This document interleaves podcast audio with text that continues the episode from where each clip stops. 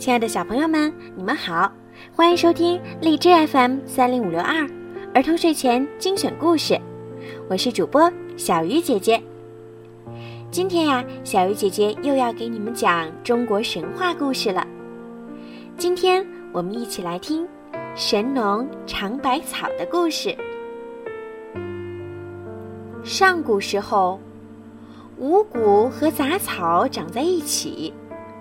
药物和百花开在一处。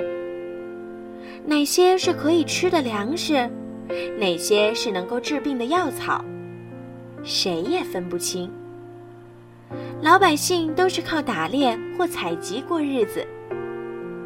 天上的飞禽越打越少，地上的走兽越打越稀，人们常常饿肚子，生了病也无法救治。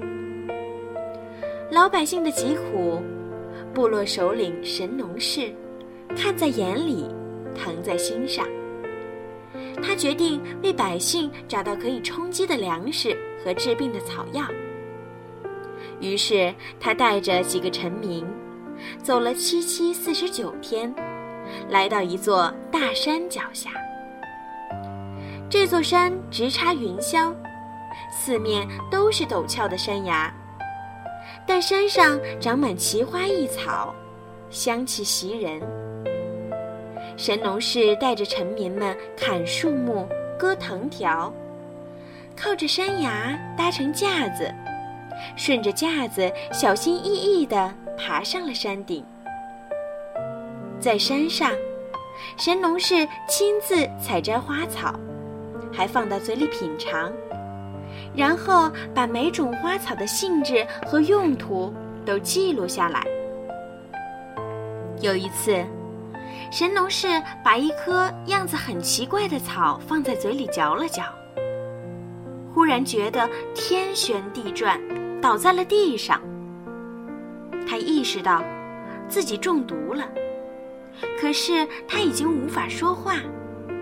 只能吃力地指着前面一棵红艳艳的灵芝草，又指了指自己的嘴巴。一个臣民理解了神农氏的意思，赶紧把那颗灵芝草喂到他嘴里。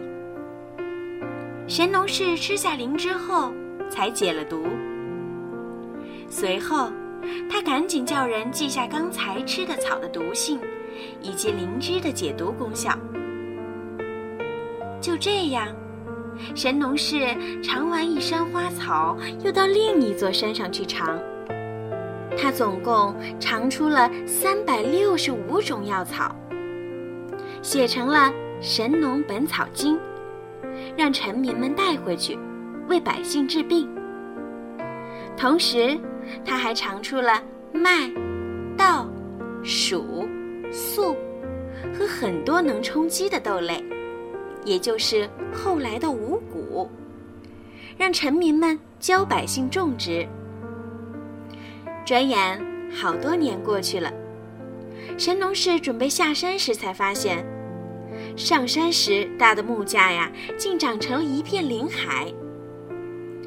神农氏正在为难怎么下山，突然天空中飞来一群白鹤，把他接上了天庭。